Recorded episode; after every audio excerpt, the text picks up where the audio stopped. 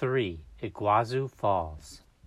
The spectacular Iguazu Falls are located on a stretch of the Iguazu River that forms the boundary between Brazil and Argentina.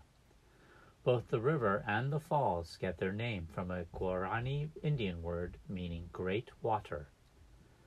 The horseshoe shaped Iguazu Falls extend for 2.7 kilometers, making them nearly three times wider than Niagara Falls in North America. The falls divide into some 275 separate waterfalls, varying between 60 and 82 meters in height. Many of the individual falls are broken midway by ledges. The splashing water, along with the spray that forms, creates a series of rainbows.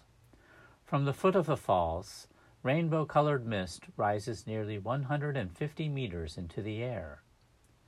A major portion of the river tumbles into a narrow semicircular chasm called the Devil's Throat. Also called Union Falls, this section can be seen from both Brazil and Argentina. Among the many islands along the falls, the most notable is Isla Grande San Martin, which is located downstream from the Devil's Throat on the Argentine side. At several places, Visitors can get soaking wet just by standing in the mist and spray near the waterfalls.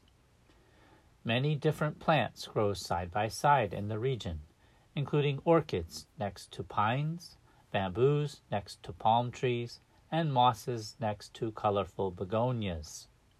The wildlife is also varied. Iguanas are a common sight.